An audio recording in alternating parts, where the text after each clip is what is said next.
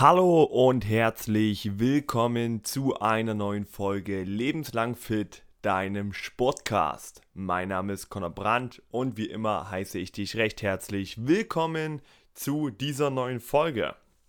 Ich habe mal so ein bisschen durchgeschaut, welche Folgen euch besonders gut gefallen haben. Da war einmal das Interview mit dem Schlafcoach sehr, sehr gut und natürlich auch die Folge über die Ernährungsmythen, die wirklich oft geklickt und gehört und gedownloadet wurde. Und natürlich möchte ich mich daran orientieren, was meine Hörer interessiert. Und deswegen gibt es heute den Teil 2, 5 Ernährungsmythen, auf die man reingefallen ist bis heute. Denn ich möchte das einmal ändern.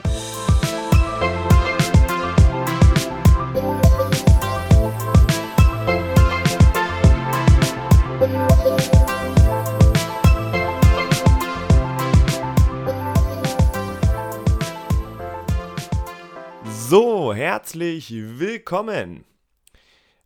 Auch hier nochmal ein ganz, ganz großes Dankeschön. Wir sind jetzt insgesamt schon über 1000 Downloads bei den Folgen Spotify und iTunes.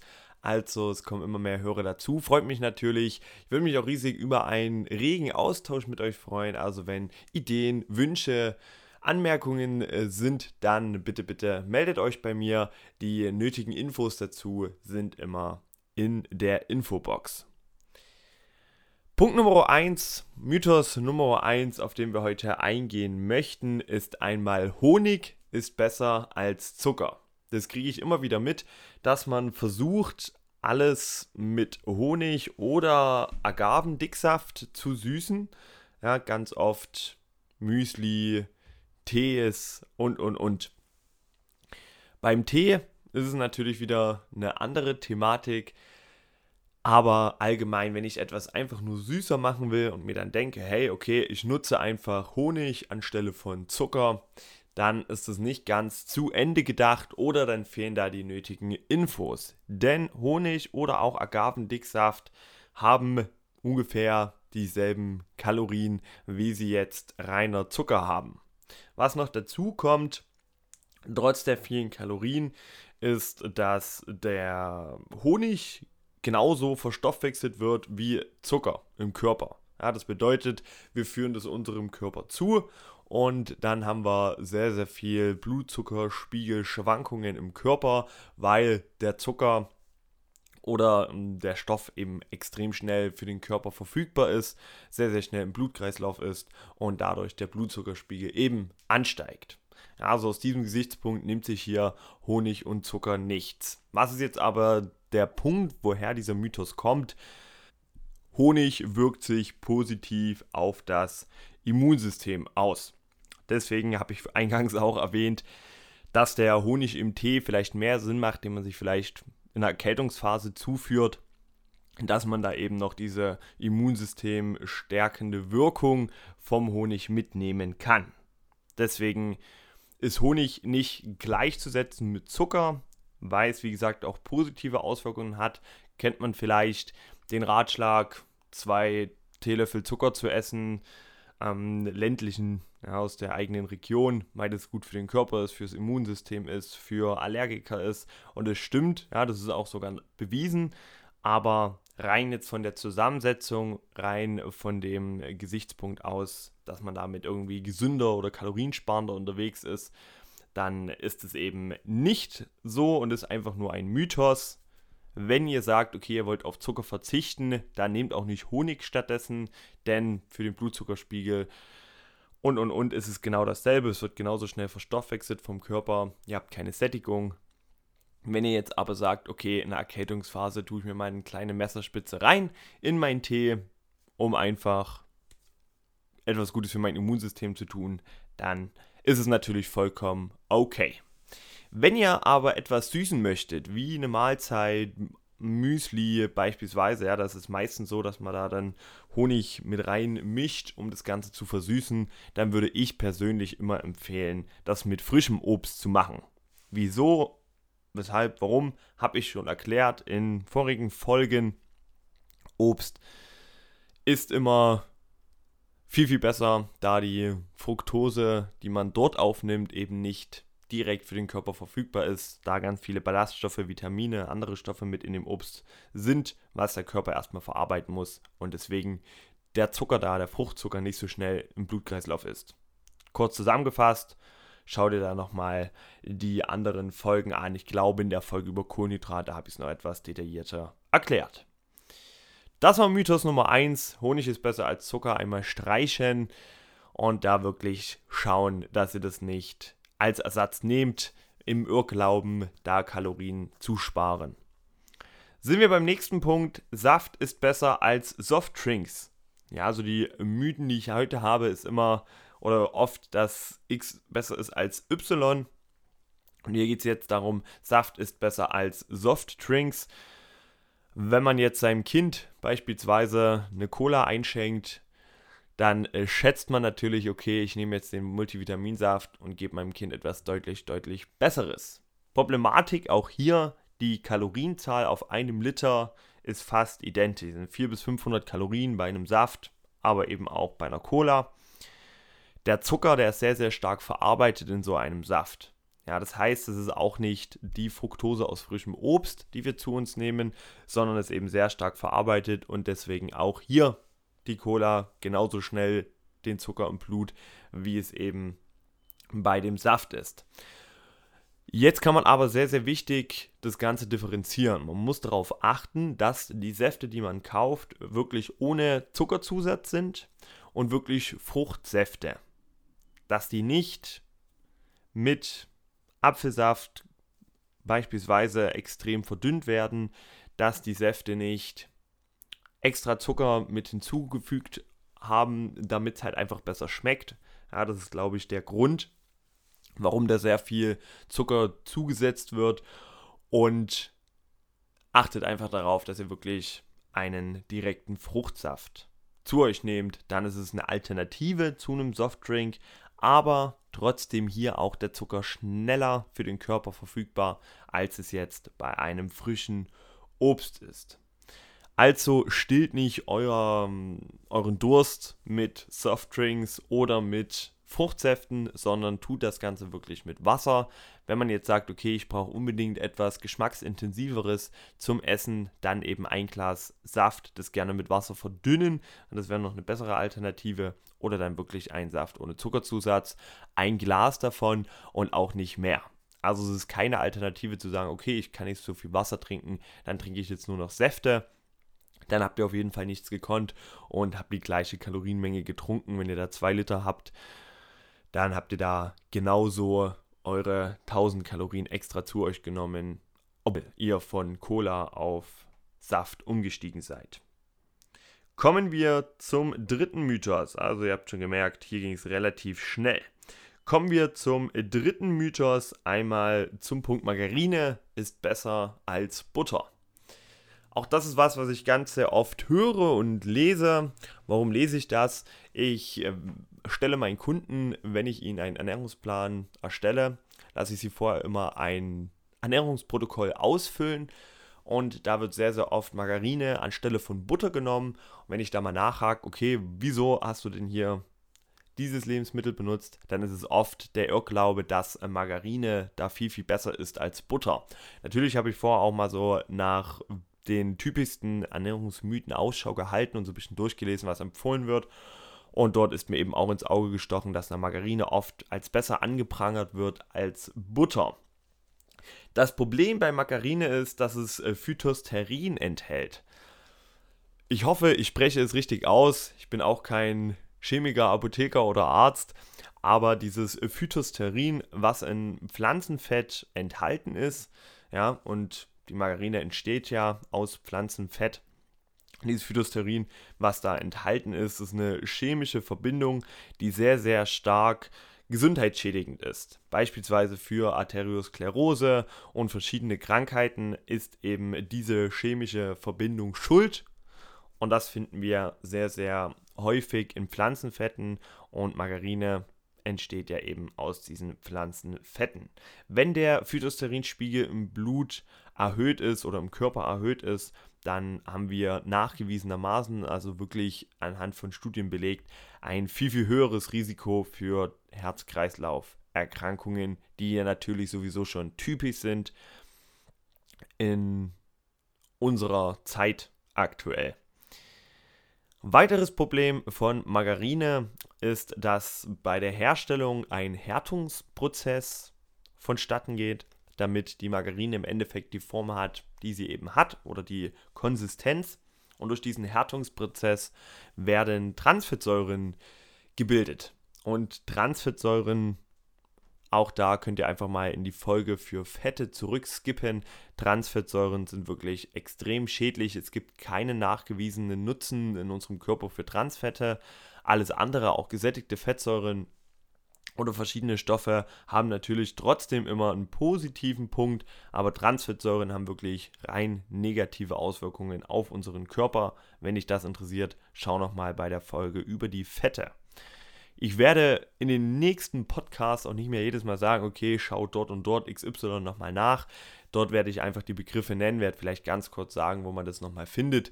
Aber ihr wisst jetzt, Kohlenhydrate, Fette, Eiweiße, die drei Folgen, das sind so die Basics. Wenn ihr später erst einsteigt, dann hört euch die nochmal an. Dann habt ihr schon mal einen riesen Grund-Know-how, worüber wir hier auch oft sprechen. Also Härtungsprozesse bei der Herstellung von Fetten oder eben von Margarine bildet Transfettsäuren und diese sind für den Körper extrem negativ. So, erstmal ganz kurzes Fazit zu den drei. Honig ist besser als Zucker, können wir von der Liste streichen. Das bitte nicht so stehen lassen. Saft ist besser als Softdrinks, auch das möchte ich so nicht unterschrei unterschreiben. Da bitte auch ein Cut. Wenn ihr den Mythos das nächste Mal hört, könnt ihr da aufklärend unterwegs sein. Und als letztes, Margarine ist besser als Butter. Auch da würde ich sagen, das stimmt nicht, denn wir haben sehr, sehr viele Negativpunkte in der Margarine. Deswegen würde ich jetzt trotzdem nicht empfehlen, extrem viel Butter zu essen, denn da haben wir auch sehr, sehr viele Fette.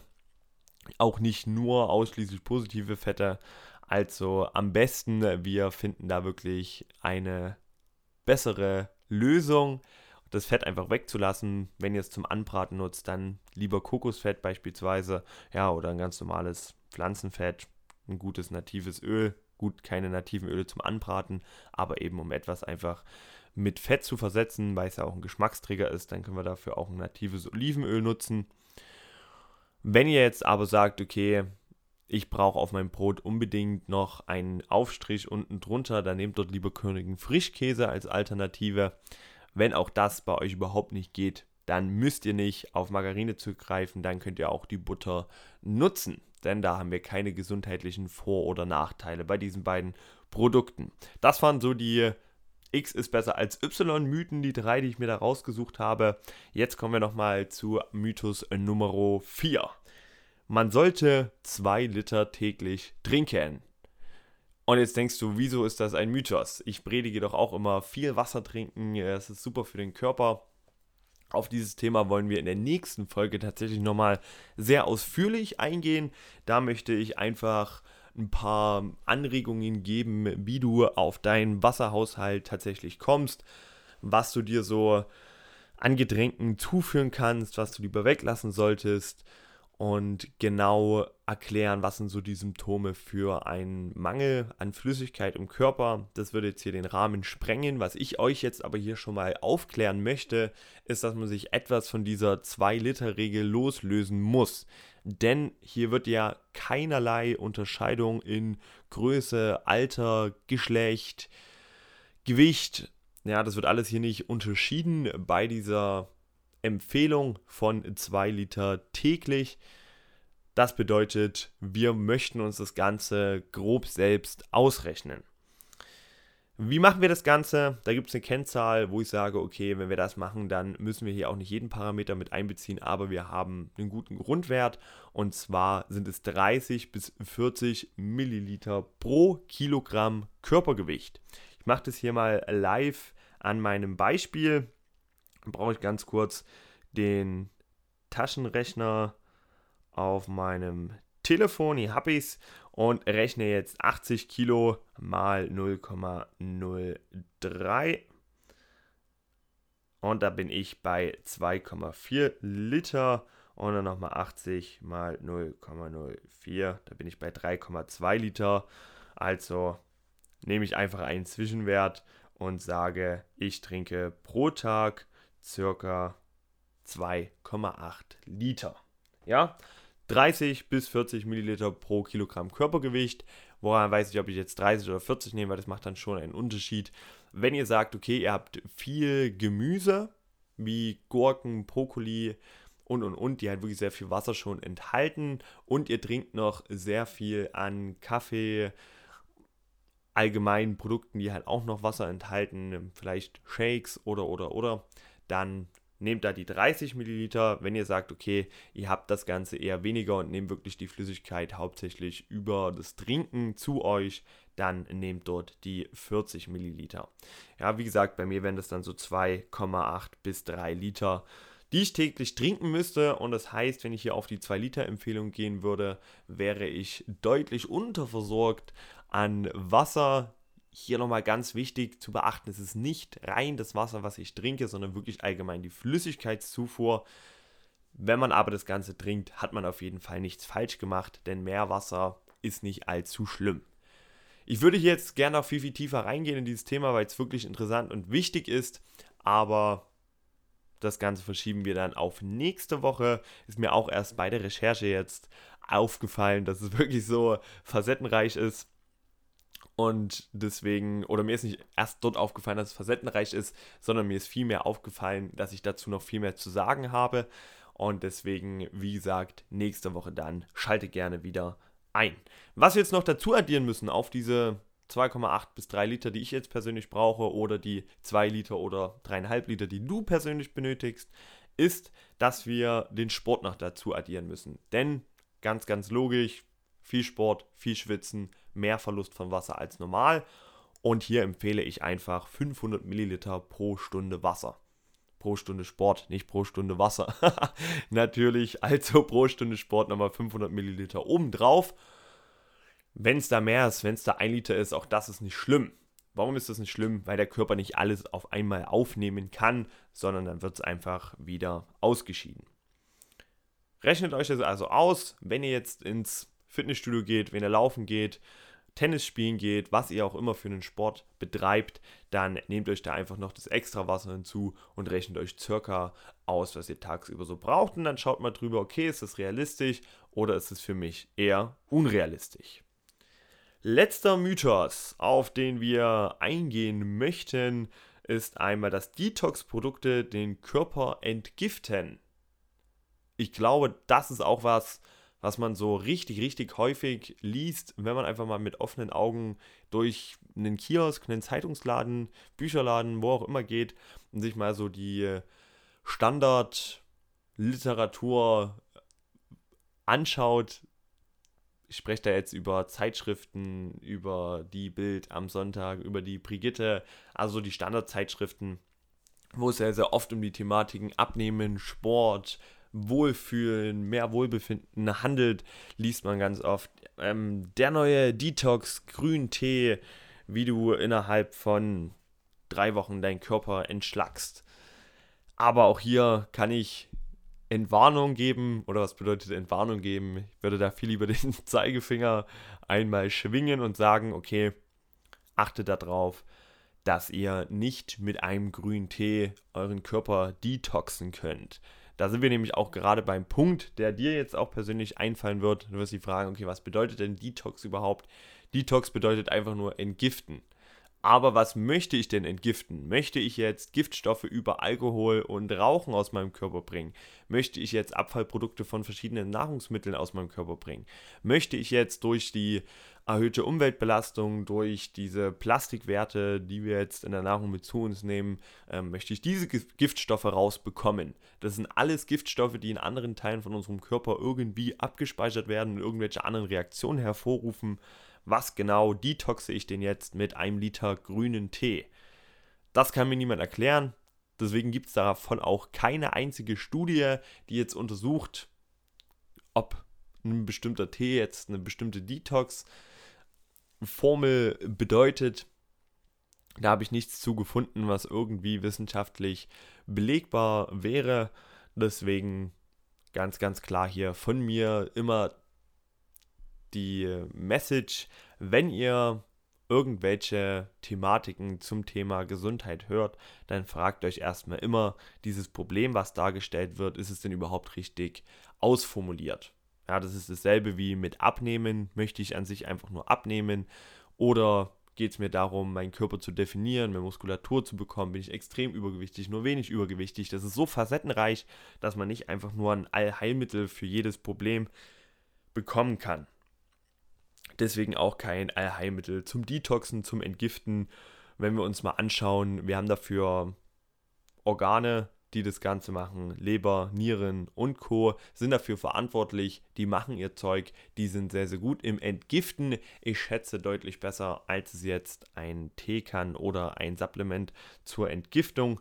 Und in der Medizin ist natürlich Detox oder Entgiftung auch eine wichtige Sache. Wenn wir beispielsweise die Dialyse angucken, da ist ja auch die Hauptaufgabe dieses Übernehmen dieser Nierenfunktionen und das sind riesige, ausgeklügelte, ewig lang erforschte Dinge, die die Medizin dort anwendet. Das kann man leider nicht adaptieren in einem Detox-Tee oder allgemein in Detox-Produkten. Ich wollte jetzt hier nicht dagegen schimpfen oder wettern, aber ich höre das sehr, sehr oft auch im Laufe oder im Zuge einer Diät.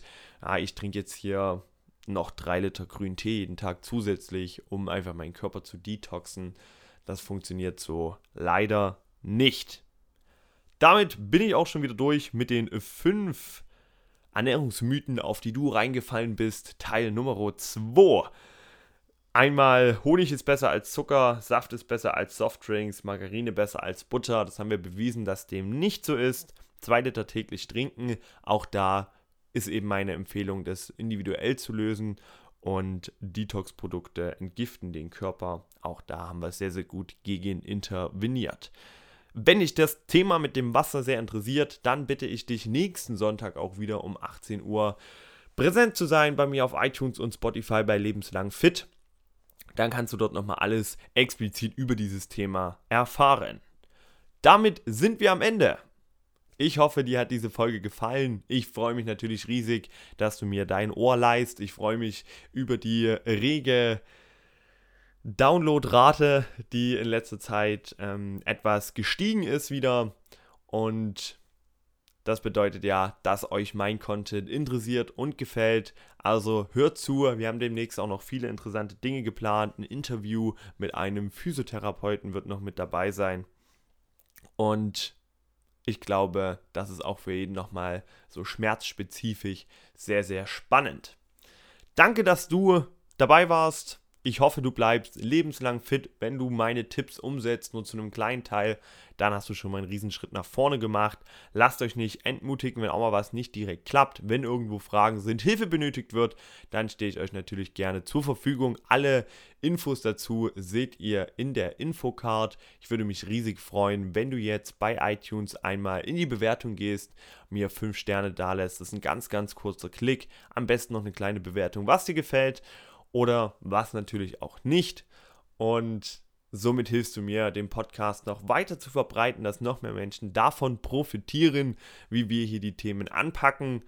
Das war schon genug für heute. Danke, dass du dabei warst. Mach's gut und ciao.